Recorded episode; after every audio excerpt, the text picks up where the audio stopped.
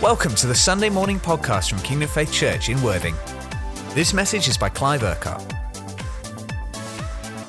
It's great to be with you again. This is the third week of our series, and a big welcome to all the congregations as we're looking at God's Lordship in our homes and what that looks like and what that means. And just to kind of give a quick recap, we know that the family life is hugely under attack uh, in our nation, and there's so much fragmentation out there relationally uh, in different situations.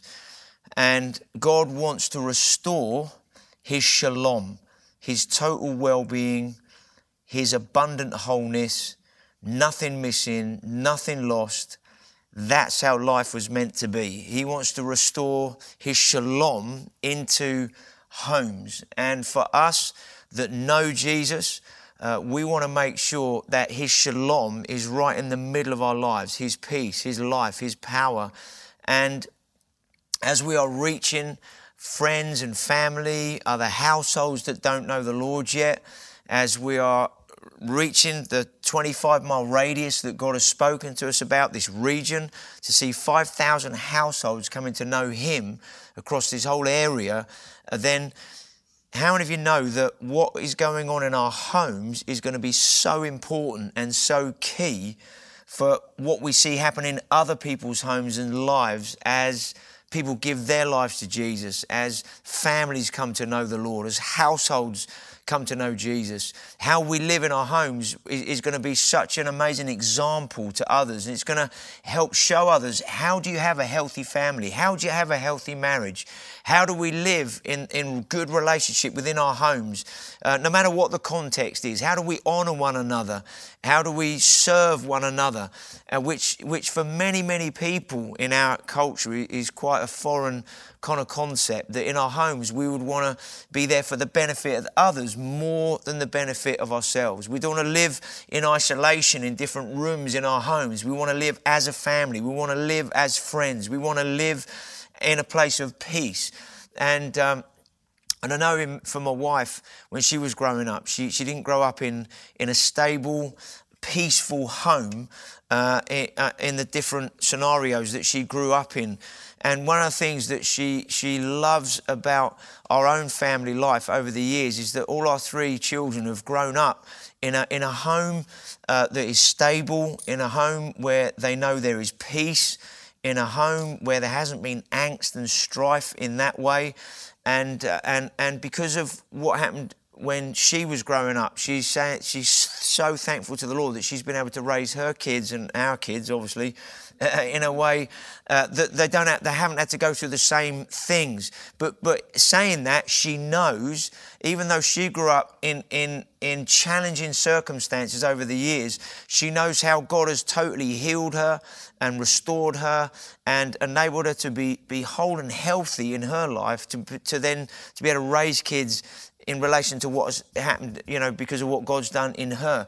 So when, if, if you're if you're listening this morning, if you're watching this, whether in one of the, the congregations or you might be looking at this online uh, another day, don't don't think that in order to have a healthy family and to have God's shalom, His peace and total well-being, that that you had to have raised your kids from a young age in that way. God is an amazing God of restoration. He is an amazing redemptive God who can take lives that maybe haven't been lived in relationship with Him and all the trouble and angst that can come with it. And He can do an amazing work of healing and wholeness, and He can restore things that were lost. He can deal with fragmentation and bring healing. And so that's what God wants to do. So no matter what your home life's been like, no matter what it's been like up to today, God can do something new in your family, new in your home, new in your life. Amen. How many of you believe that this morning? Amen. So we, we looked at um, the, the sort of five levels uh, of God's kingdom, uh, uh, or very basically what's part of that. And, and we see this on the screen again now, just to remind us that, that there's God, Jesus, the Holy Spirit. He is God, He is Lord. We serve Him as the King of Kings and the Lord of Lords. And He is Lord of His kingdom, and we are part of His kingdom. But then in his kingdom, we have the church, the church universal, the body of Christ around the world. But then that is made up of what's called the local church. So every believer, anybody who gives their life to Jesus, anybody who wants to follow Jesus, needs to be part of a local church. We're built into the body of Christ locally where we are. But then the local church is made up of many homes and families and, and, and situations within that. And what we're speaking about over these few weeks is God's lordship in the home. A local church primarily is going to be healthy when the homes and the people's lives in that church are healthy. The, the, the relationships in the local church are going to be healthy when relationships in the home are healthy. And, and we, we, we saw over the previous couple of weeks that the, the authority in the home, God's lordship in the home, was stripped out a few hundred years ago by the way the church was, uh, was, was developed by Constantine and others, and, and saying you have to come to a building to do everything in relationship with God. And, and, and we know that's not the way God wanted it to be. We gather as the church together to worship, but we know we don't have to come to a building to have a relationship with God. We can have a personal relationship with God. We can have a relationship with God in our homes. We can create that space for God to come in with His shalom. Amen. And why, why is that so important? Because we know that in society the family is under attack. The, one of the key fabrics of society is healthy family life. And we know the enemy wants to destroy family life. But God has an answer to that, and it's called His shalom and uh, His peace, total well being coming into our homes and into our lives. We looked at rest. What does it mean to enter into the rest of God? His Sabbath, His Shabbat. And, and there's three different words for that. There's in, in, order, in order to live in His rest and live in His shalom, then there's some appointed time during the week where we cease from our schedule, we cease from what we do, okay, as work, uh, and we create space in our week for God to come in. We also know that the word rest means abode, habitation, the presence of God. And that when you know Jesus, when you have a relationship with Him, you come into His abode, into His presence. You come into relationship with God.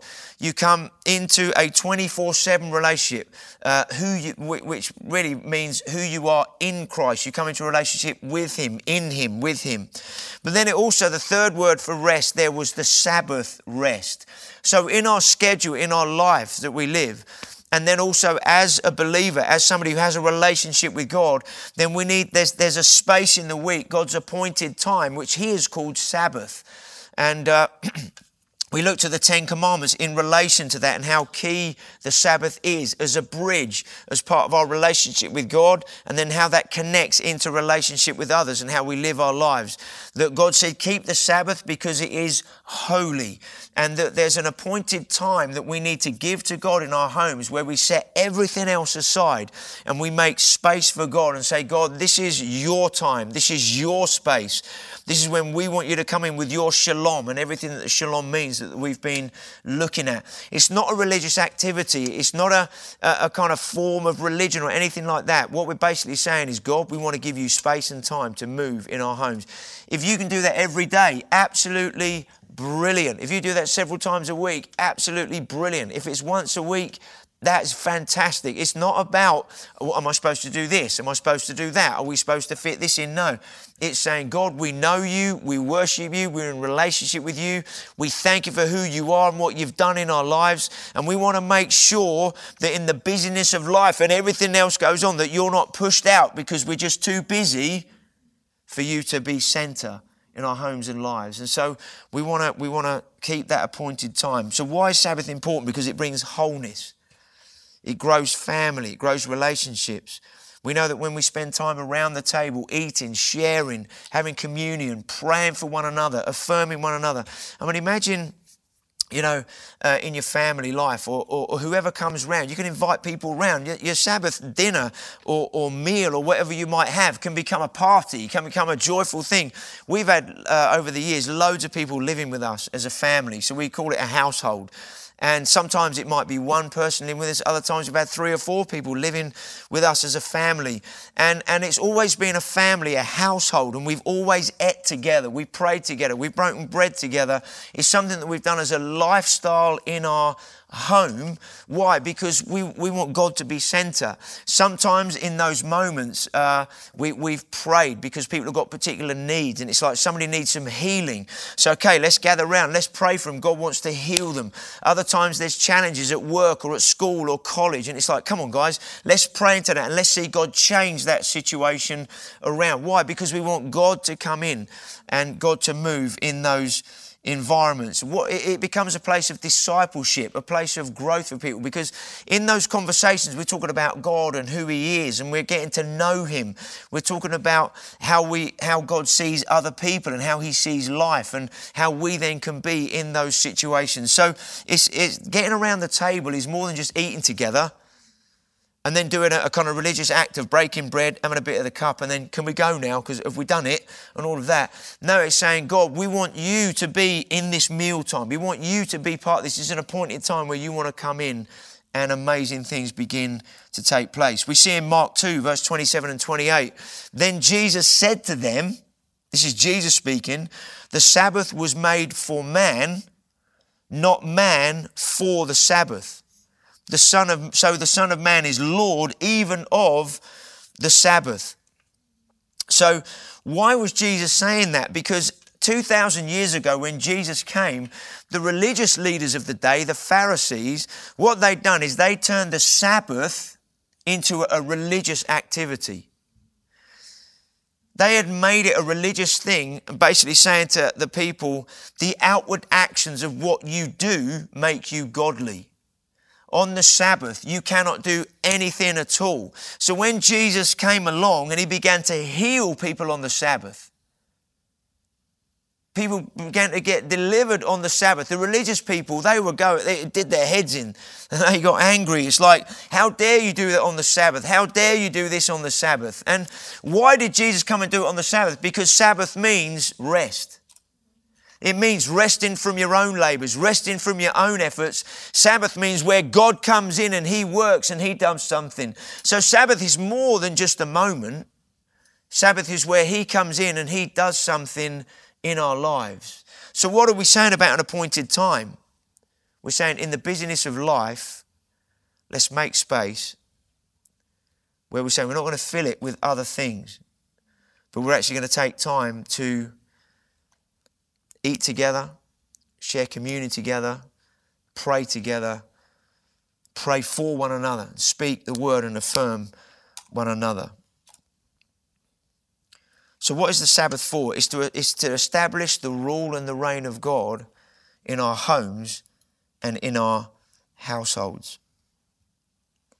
Deuteronomy 5, verse 15, it says in here, Remember when you were slaves in Egypt that the Lord your God brought you out uh, from there with a mighty hand and outstretched arm. Therefore, the Lord your God has commanded you to observe the Sabbath day. Now, up to that point, they'd never observed the Sabbath. Up to there, so it was the first time the Israelites were told uh, to actually observe the Sabbath day. Okay, but what was God saying? Because the Sabbath then was connected with Passover. What is the Passover? The Passover was where God was going to bring the Israelites out of Egypt and he said, What you need to do is you need to take a lamb, you need to sacrifice it, you need to kill it, you need to take the blood, and you need to put the blood over the doorpost, around the doorpost of your house. So when the angel of death goes over, he's going to pass over your home. And only those that don't have the blood around their home, uh, they're going to be affected by what is going on. And so the whole point of what the writer is speaking about here in Deuteronomy is saying it's all about remembering. Remember what God did. Remember when He brought you out. Remember how He saved you. Remember how He brought you into then the promises. Remember how He fulfilled His word to you. And so, Passover now for us as Christians, instead of using the word Passover, we use the word communion. Because Jesus has now become that Passover lamb Instead, he's become the lamb that was slain. What does that mean? It means he's the one that went to the cross, and on the cross, all of our sin, all of the sickness, all of the punishment that we deserve was put upon him. And when his blood was shed, that blood represents us being forgiven, it represents being healed. It, it, it it's about us being brought out of slavery to those things, if we can put it that way, and brought into freedom. We're now free from sickness. We're free from sin. We're free from what used to control our lives. We now have a new life and a new relationship with God. So when it comes to the Sabbath, and, and what, what does it say? It says, remember. So when we eat together, when we break bread together, what are we doing? The start of that is, Jesus, we want to remember who you are. We want to remember what you've done.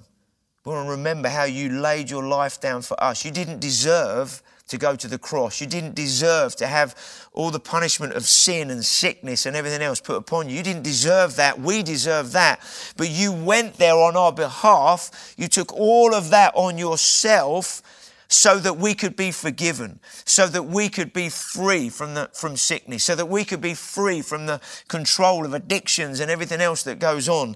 And you did that on our behalf so that, that we could then have relationship with you. We could come into a friendship with you. That's why we remember. But we also remember, like the Israelites did, he said, Remember that I protected you on your way out. So, and, and brought you into what the, the land that I was giving you.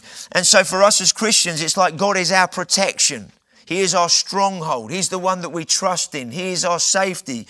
He, he has us in the palm of His hand. He's looking after us. It's like we remember what He's done, but we also remember who He is now, that our lives are centered around Him. So, what does it really mean to keep the Sabbath? Well, there's, there's, there's little instruction in the Bible apart from honor the Lord and remember. So, we want to honor Him because of who He is uh, in our lives, because He is Lord of Lords and King of Kings. But also, we want to remember what He has done. So when we say remember, we're not just, it's not just the memory, it's saying, Jesus, I thank you for what you've done in my life, how you've forgiven me, how you've healed me, how my life is different. Thank you for who you are and what you've done. Thank you that you laid your life down for me. Thank you that you went to the cross and you took the punishment that sin and sickness and everything else uh, w- was on my life. Thank you that you, you went to the cross instead and you took all the stuff that was on my life, what I deserved, and you took that on yourself so that I could be forgiven, I could be healed, and I could have a completely new life. That's what it really means to remember who God is when we get around the table and we have communion together. So, practically, what do we do then? So, you can have dinner, uh, and it can be whatever you want it to be. It's, you don't have to have a set meal. It doesn't have to be lamb like they did on a Passover. Uh, you, you, can just have any any uh, kind of meal. Um, so if you're inviting me round, then cake and custard would be brilliant, and I'd enjoy that. And uh, but if you don't invite me around, then have cake and custard anyway. You can still do that. But what, what are you going to what are you going to do? You're going to have you're going to have dinner together. Make it fun, especially if you've got kids. Uh, don't don't sort of turn it into a meeting. Right, we're going to have a we're going to have a Shabbat dinner. Uh, and everything. You don't have to call it that or anything. What we're doing, it, this is about His Lordship in our homes. This is about us spending time together and then inviting Him in with His shalom to bring total health and wholeness, well-being, abundance, nothing missing, nothing lost. That's that's what we're doing. So so you can eat together. Then at some point, and you might want to do this at the beginning uh, you might do it between the main course and dessert. You might do it at the end or whatever the situation. Um, but you can you can break bread together, and and practically we're going to look at maybe how you do that. Uh, one of the things as a family we've done over the years is, is we've had many people live with us uh, in our home, and our children have grown up with people living with us. Sometimes one, sometimes two, three, four people living with us. But one of the things we always did is we always had dinner together people, unless somebody had to be out for some reason uh, because they couldn't be there, we always ate together and said, hey guys, half five, six o'clock, whatever it is, we'll have dinner together, we eat together, um, we, are talking about life, we're talking about how we're all doing, if there's challenges going on, or so, well, hey, come on, let's pray about that. Let's see God do something new and fresh in that situation. So we would, we would do that in that environment. And because it's family and we want God to come in and move powerfully in that scenario. Sometimes, not every day, of course, sometimes we would break bread together and say, hey, let's, let's just break bread. Let's remember who the Lord is. Let's tell some testimony stories of what God's doing at the moment, and let's pray for one another. And so when we got round the table, we would, we would always have some bread, and, and you don't have to have wine necessarily. You could have some um, uh, red grape juice or, or whatever, you know, red, uh, do something red anyway, and uh, Ribena or whatever you might have. And, uh, and what you want to do, maybe encourage you, use 1 Corinthians 11, maybe verses 23 and 24. And, and you can just use that to help you sort of pray uh, around the bread. But, but don't, you don't have to turn it into a meeting suddenly everybody goes all somber and quiet and it's a holy moment, you know. Um, you can say, hey guys, come on, let's break bread now. And, and you can say, Jesus, we thank you on the night that you were betrayed, on the night that you gave your life for us. You took the bread and, and when you picked it up, you gave thanks for the bread. And then you broke the bread and you said, This is my body, which is given for you. And, and Jesus, we thank you so much that you gave your life for us, that your body was given for us and, and, and you, you, you, the word says, do this in remembrance of me. So we're here to remember who you are, not just then, but who you are now and what you're doing in lives. So, Jesus, we thank you for the power of what you're going to do right now in our lives. Amen and, and then maybe just pass the bread round. Everybody can have a, a chunk. And then just simply say, come on, guys, let's just thank the Lord for who He is and what He's done. It can be really simple, but just keep life in it. Don't turn it into a somber moment where everybody's heads drop and everybody goes silent and it's like, oh, you know, who's going to say what and are they going to say anything? It's like, let's just thank Jesus. What are we thankful for today? I'm thankful for, for having a healthy body. Right, let's thank Jesus. Thank you for health. And, and maybe God's looked after you today. Thank you, Jesus, that you looked after us today. Thank you for being with us. Let's just kind of help, just get going with something where you can help your kids and whoever's in your environment. Then, in the same way, after supper, he took the cup, saying, This is the cup of the new covenant. So, this is when, when Jesus did something on the cross, he did something new and started something new for us. And uh, he says, Whenever you drink it, remember me. So, we're thanking Jesus that his blood was shed for us. What does that mean? It means we're healed, it means we're forgiven. So, if we know we need to be forgiven for anything, we can ask God to forgive us. If anybody around the table needs to, to be healed, then we can lay hands on them as we drink the cup and we can say, Jesus, we thank you that you're our healer. And we just lay hands right now on whether it's your son, your daughter, family member, or a friend that's come round for dinner, whoever it might be, people that you've invited into your home for that evening. And you just pray for one another, lay hands and say, Right, in the name of Jesus, we just command this sickness to go. We appropriate the power of what was won on the cross for us right now. We take hold of that life and power and we just thank you, Jesus, for your healing power being released now in this person's life. And, and, and let there be life released into that context. Let there be life released into that moment. Amen. And we see the power of God being released. So that's a simple way you can break bread and have communion. Also, one of the things that is brilliant to do around the table is you, you can pray over and affirm and speak God's word over your family. So you might take uh, number 6, 24 uh, uh, to, to 26, those verses, which is uh, the Aaronic blessing. And, and you might um, just take one of, if you've got kids, and you might say, right, we're going to pray for each one in turn, and maybe the dad or the mum or both of you, whoever, you know, you um, just say to one of your children, hey, the Lord bless you and keep you. The Lord make his face shine upon you and be gracious to you. The Lord turn his face towards you and give you peace. And, and um, imagine speaking that over one of your kids. And, and, and you're looking them in the eye when you're saying it. And, and you're speaking affirmation into their life and saying, hey, I love you. And, uh, and, and, I want, I, and I speak God's blessing over your life. I mean, what's going to happen in one of your kids when you do that? Maybe what's going to happen if you've got a friend round and you begin to affirm and speak life into them in that way. Maybe whoever the head of the household is, it could be the mum or the dad, or if you're a single parent, uh, uh, whoever the head of the household in that context, maybe you speak that, that blessing over the whole of your household, the whole of your family. Uh, and uh, maybe sometimes get one of your children to, to, to pray and speak it and read it so that your kids are involved and they're releasing life into that moment into that situation. Amen. Joshua 24, verse 15 says, For me and my house, we will serve the Lord. We're not going to serve another idol. We're not going to serve something else. We want to serve the Lord and we want to bring God's Lordship into our homes. Amen. So, what are we doing when we're doing all of this? It's like an antidote to what's going on out there. It's like we're raising our kids, our family, our household, and environment that says, hey, we want God to be in the middle, God to be at the center. We want His word and the power of His word to be spoken over our lives because God's word is living and active. There's life in God's word. So when we speak it, we're releasing life into our lives, life into our homes. Amen. So God's lordship in our homes, His shalom, total well being, His abundant health and wholeness, nothing missing, nothing lost. Amen. Let's stand together, shall we? And let's pray together. Just take a moment where you are and just say to the Lord, Father, I surrender afresh to you now. I surrender to your lordship in my life. I want you to be Lord. I want you to be number one.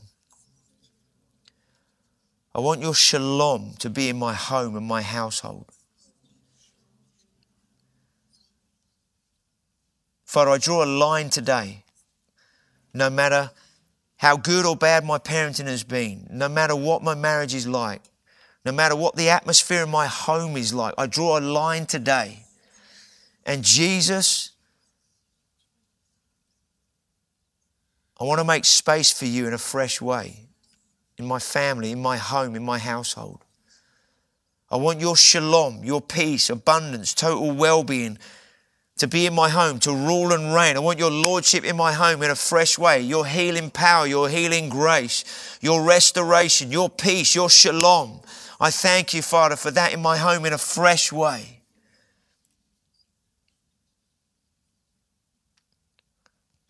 And so I surrender afresh to you. Thank you for the grace for that appointed time in my home where you want to come and you want to work and you want to move. Father, I come with expectation on a Sunday to worship you, to meet with you, to hear from you, and for you to move and work in people's lives. And it's an appointed time on a Sunday morning. In our congregation, it's 10 o'clock, and we meet at 10 and we worship and we pray and we hear from you. It's an appointed time where we gather because you want to work and move amongst us together. Well, Father, I want an appointed time in my home, not to have a meeting, but where we eat together, we celebrate together, we rejoice together. And in that context, we break bread, we drink of the cup, we invite you in to move and to work. We affirm those in our household, we speak life over them, we pray for them, we release your word over them. We thank you, Father, for what you do in a new way, in a fresh way in our home. So there's a fresh release of you, Father, because we're not here just for ourselves, we're here to have homes full of life and health and wholeness, so that as other households that we're praying for, other friends that we're reaching out to, as they come to know you, as they give their lives to you, that our home can be an example of the way you can have God at the center of it, the way you can have peace in the middle of it, the way there can be healing right at the heart of it. Father, we thank you. You want our homes to be a prophetic example of what family life can be like, what it looks like to have healthy marriage, healthy family, healthy relationship, and your order in there, that it becomes a discipleship a, a, a, example, Father, for those that as they come to know you. And so, Father, we praise your mighty, awesome name for what you are doing, what you're about to do, and what you're going to do going forward. We praise your name that homes are going to become even more important in terms of what you do in the harvest and as you release your Holy Spirit in a fresh way to see many, many people come to know you, many people become disciples. And we know, Father, to deal with such fragmentation that is out there, it needs your life and power in us to see that life and power released through us. And we want that to be operating in our homes, not just in the local church, not just in the church worldwide, but we want to see that same life and power outworked in our homes that we see in other places. And so, Father, we praise you, we thank you, and we rejoice in what you're doing. We thank you, Father, in your mighty, awesome name. Amen. Amen.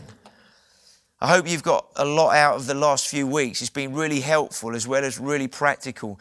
You can get a hold of the, the handout that we've got and we've done for you guys uh, that's going to help you with some of the teaching that's in there, some of the practicals about uh, just how you can have a, a, an appointed time, a Sabbath time with God in your home, eat together and share communion together, pray for one another. Some of the scriptures you can use to help you, maybe even some guidelines of, as to how to pray for one another in that environment. So get a hold of that this morning and, and use it as a tool. Use it to help you in to, to really make some some uh, practical, sacred time, if I can put it that way, where where God can come and move into your home and your life and your family, your household in a fresh way. Bless you.